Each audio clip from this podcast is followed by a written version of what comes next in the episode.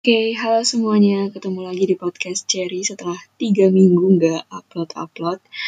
Kali ini ada yang berbeda di podcast aku, yaitu akan kolaps dengan seseorang yang sedang abroad, study di luar negeri, yaitu di Turki. Nah, mungkin di sini bakal sharing-sharing nih tentang gimana sih perjuangannya, tips dan triknya, gimana bisa lulus beasiswa full di luar negeri. So, stay tuned.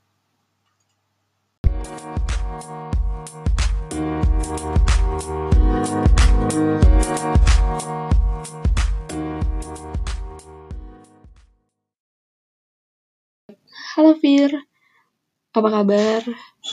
Nah Fir, uh, aku mau tanya, gimana sih bisa temenan sama aku dan cerita dong awal perjuangan bisa lulus beasiswa?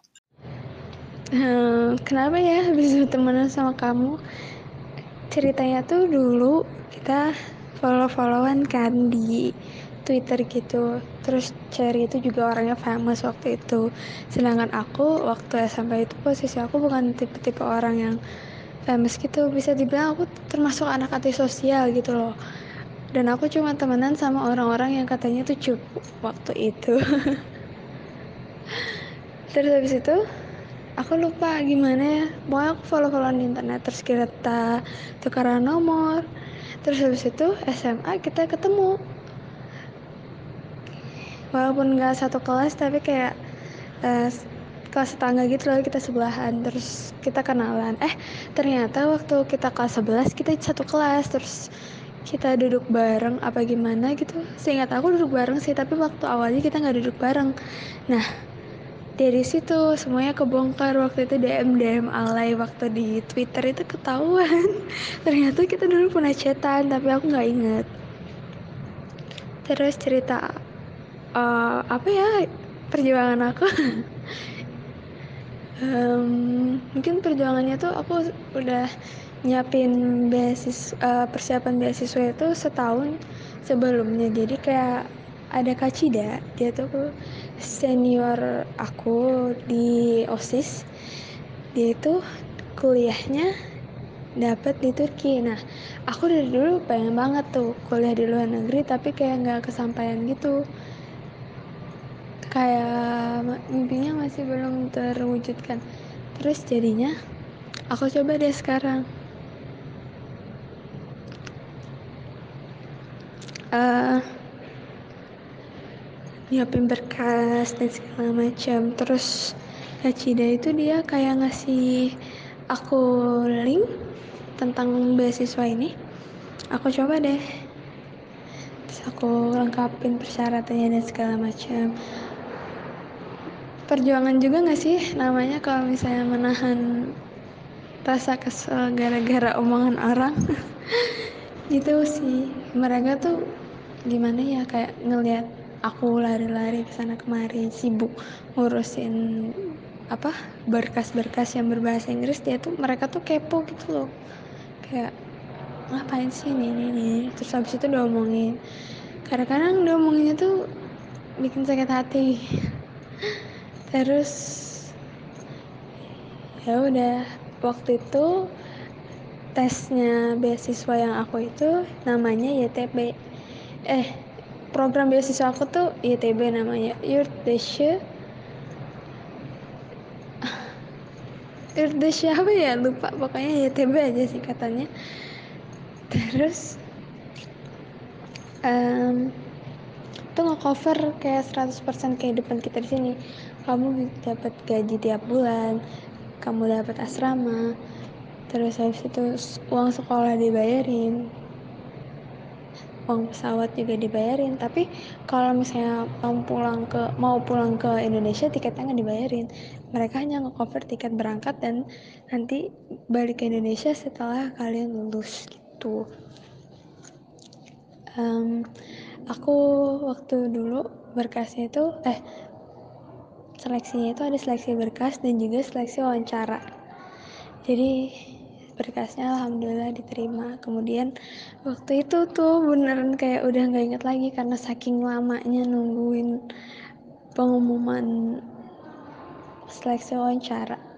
Eh setelah seleksi berkas ada wawancara sampai nggak ingat lagi. Ya udahlah pasrah aja berarti nggak kalau nggak keterima ya udah nggak apa-apa kuliah di Indo.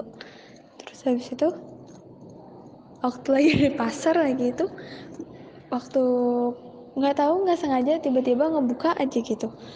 Website itu padahal udah lama nggak ngebuka terus waktu ngebuka eh keterima dong. Maksudnya sampai ke tahap wawancara dan wawancaranya itu di Jakarta. Nah pada saat itu aku udah beli tiket buat ke Jogja. Karena aku mau tes SB eh tes ujian mandiri waktu itu di Jogja bareng teman aku. Nah kayak entah kenapa ibu aku tuh nangis gitu loh padahal waktu itu tuh memang beneran belum bener-bener keterima dan lulus kayak ibu aku tuh kayak udah nangis. Kayak seolah-olah aku terima tapi ya aku amin aja lah. Ya terus habis itu aku ikut ke Jakarta. Nah habis itu seleksi di Jakarta itu waktu itu di UI wow yang pertama kali aku masuk UI Depok waktu itu. Oh my god. Bagus sih kampusnya iya pertama kali juga aku kayak lulus beasiswa-beasiswa macam kayak gini. Soalnya kemarin daftarnya Rusia nggak keterima. Itu terus habis itu ya udah aku wawancara. Terus ada satu pertanyaan yang nggak bisa aku jawab. Dan itu aku langsung ngedang kayak kepikiran banget gitu loh nggak nggak konsentrasi padahal sebentar lagi tuh aku juga mau ujian mandiri. Jadi kayak males banget belajar ya Allah. Kayak di kepala aku tuh kayak terngiang-ngiang. Kenapa aku nggak bisa jawab? Pada pertanyaan tuh cuma gitu doang. Mungkin aku waktu itu grogi kali ya. Entah kenapa. Saking gantengnya pewawancara kali. Gitu. Setelah aku apa oh, menyelesaikan wawancara aku pergi buat ujian mandiri di Jogja ya udah tuh. Uh, aku ujian mandirinya dua kali di Jogja. Pertama di di mana ya? Di UNY terus yang terakhir di UMY yang kedua. Tapi yang UNY itu aku nggak lulus. Habis itu alhamdulillah yang UMY lulus. Aku dapet HI seneng banget dong aku. Aku emang dari dulu pengennya jadi anak HI gitu loh. Emang nggak pengen ipa-ipaan udah habis itu aku waktu itu di Jogja tinggal di Jogja. Terus sambil nunggu-nunggu karena mau ada masa orientasi ya Ma, namanya mataf masa ta'aruf. Kalau misalnya di BM-nya ya udah tuh aku ikut matafnya. Kemudian waktu itu aku lagi ngerjain tugas isainya waktu masa orientasi. Nah waktu ngerjain tugasnya itu tiba-tiba masuk dong email kayak ITB gitu tulisannya terus aku kaget langsung buka. Terus di situ tulisannya e, selamat anda telah menjadi award YTB tahun ini. Terus habis itu ada suratnya di bawah itu. Bisa di download ya udah terus aku download terus aku print terus habis itu aku kasih tahu kakak pembimbing waktu masa taruh itu nggak tahu kenapa mereka malah yang seneng banget. Terharu baik banget mereka pokoknya Kak Dimas sama Kak Erika waktu itu. Kayak aku juga ngasih tahu teman-teman yang satu kelompok sama aku tapi kelompok yang dalam satu jurusan. Mereka emang baik-baik banget sih orangnya aku kasih tahu tuh. Mereka juga seneng banget pengen juga nyusul gitu loh. Ya udah udah gitu kan. Terus habis itu ada lagi yang perlu ditunggu tuh LOA letter of acceptance. Jadi di universitas mana aku bakalan kuliah. Dan waktu keterima itu suratnya itu nggak dikasih. Jadi harus nunggu lagi. Terus habis itu ya udah aku kembali pulang ke Banjarbaru waktu malam-malam itu LOA nya dateng. Berapa ya? Sebulan. Sebulan setelahnya deh kayaknya. Seingat aku. Ya udah dateng tuh suratnya. Malam coy. Jam 12 gitu loh cer. Terus habis itu kayak mau tidur gitu ya. Terus habis itu kebangun. Terus habis itu aku langsung kontak sama Kak Cida yang kakak kelas yang udah di Turki itu. Kita emang sering kontak-kontakan sih. Terus buka kan? Ternyata aku tidak mendapatkan jurusan sosialku. Aku mendapatkan food engineering di kota Bolu. Jadi kota Bolu itu juga termasuk kota kecil yang ada di di no bukan di Turki mah mean. Grogi nih di wawancara nama Sherry. Di Turki uh, jadi dia tuh bagus banget gitu loh hutan-hutannya alamnya kayak gitu. Tapi populasi manusia itu dikit.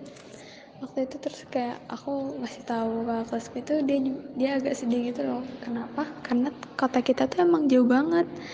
Kayak 8 jam atau 9 jam gitu loh kalau mau pergi ke tempat dia dia di Kayseri ya.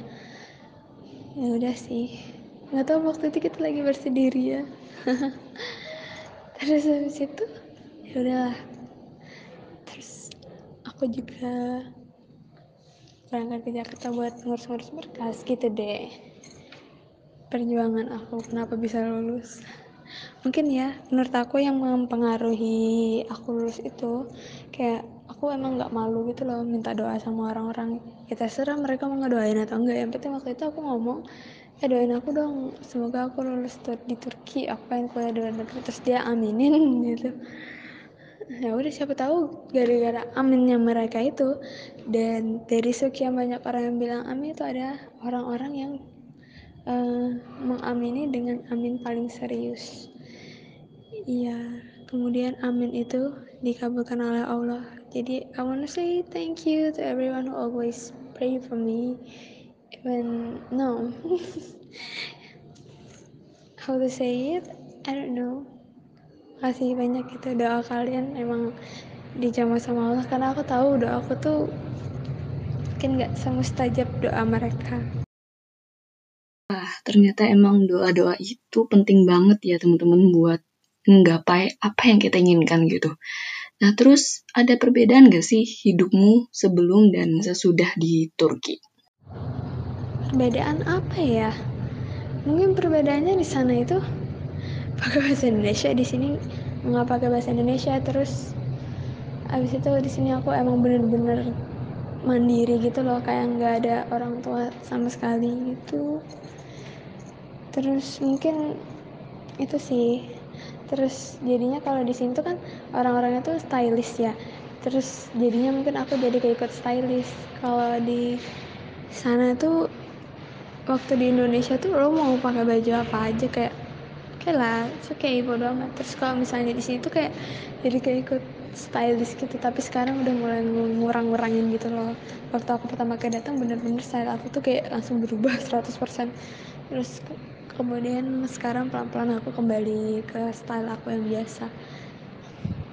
Tantangannya tuh banyak menurut aku ya. Pertama tantangannya tuh ada di bahasa misalnya meskipun jurusan kamu tuh bahasa Inggris tapi kamu juga hidup di sana kan di negara itu kemudian kamu bakalan uh, gimana ya berkomunikasi dengan orang-orang sekitar di sana. Dan misalnya kalau kamu apa cuma tahu bahasa Inggris tapi tidak tahu bahasa lokal tuh menurut aku bisa jadi kesulitan sih. Ya gitu. Kemudian makanan. Nah kalau kamu termasuk orang yang tipe pemilih dalam makan kayak eh gak enak kayak gitu eh rasanya beda dan segala macam terlalu banyak komplain dan mensugesti diri kamu sendiri. Uh, supaya tidak memakan itu itu juga nggak baik menurut aku.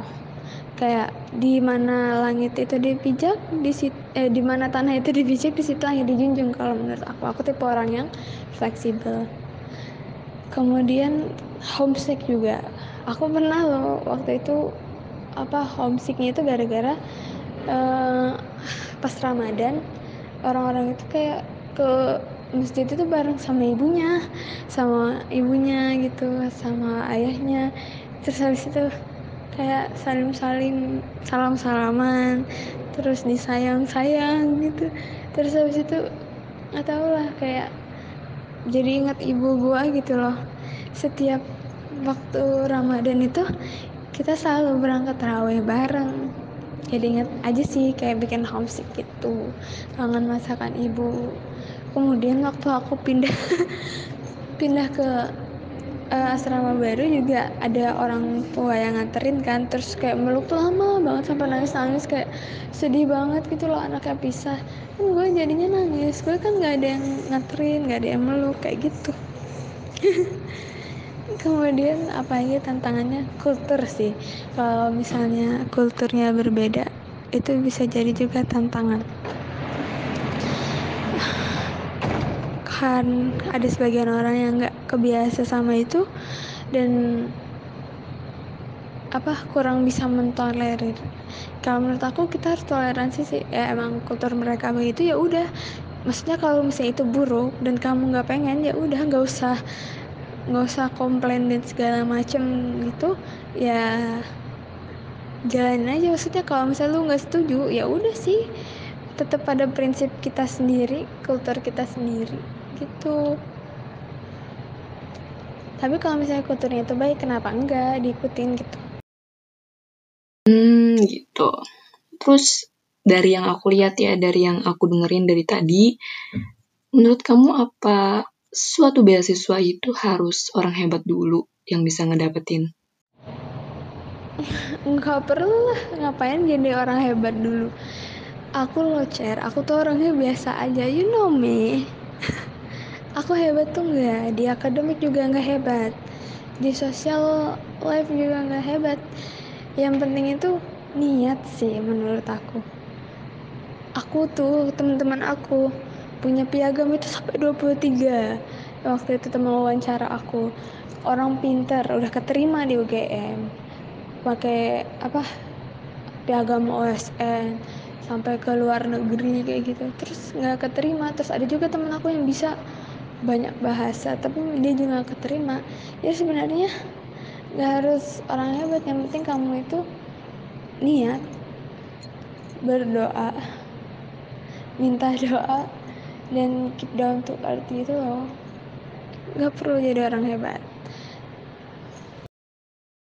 intinya harus niat teman-teman jadi apa pun yang ingin kalian capai intinya harus niat nggak perlu kita ngerasa kalau kita ini bukan orang siapa-siapa, bukan orang yang hebat gitu. Yang penting niat. Oke, okay, hmm, the last but not least, pesan motivasi buat para pendengar nih, Fir. Apa nih? Buat kalian yang ngedengerin obrolan kita sekarang, makasih banyak ya. Terus kalian jangan pernah patah semangat entah itu omongan orang apa pun itu yang bikin kalian down. Kayak udahlah bodo amat. Kayak ini hidup gue itu hidup lo. Gue maunya ini gue mau ini. Ya udah lakuin aja. Gak usah dengerin orang. Emang mereka yang bakal ngurusin hidup kamu yang bayarin hidup kamu? Enggak kan gak usah mau didikte oleh para para netizen. Jangan males-malesan juga harus niat. Mau dapet beasiswa tuh harus niat. Dari nge semua blog award nonton videonya semua award terus di tutorial caranya. Aku tuh sebenarnya capek gitu loh. Kayak setiap orang itu tanya caranya tuh gimana sedangkan di YouTube itu udah ada caranya tutorialnya secara lengkap. Dan awal-awal dari sebelum aku pun mereka di blognya udah nulis caranya itu gimana mendaftar beasiswa ini. Udah baik loh mereka kalian harus ngatamin itu.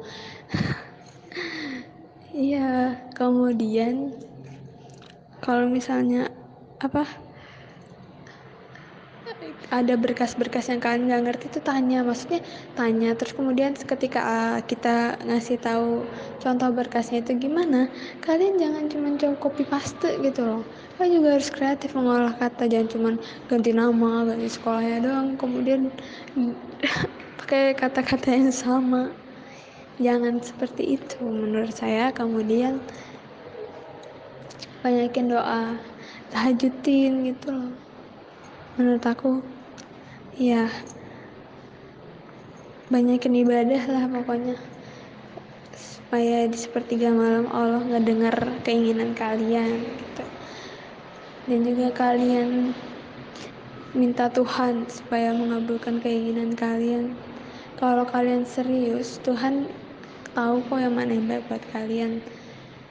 Insya Allah mungkin Tuhan bakalan ngabulin. Kalau memang itu yang terbaik buat kalian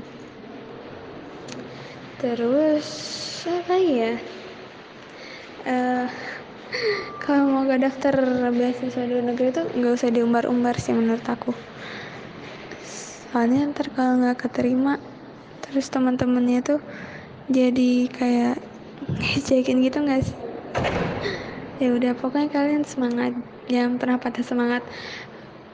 Um, mimpi-mimpi kalian yang setinggi gedung pencakar langit itu jangan sampai pernah terkubur hanya karena omongan orang-orang kita.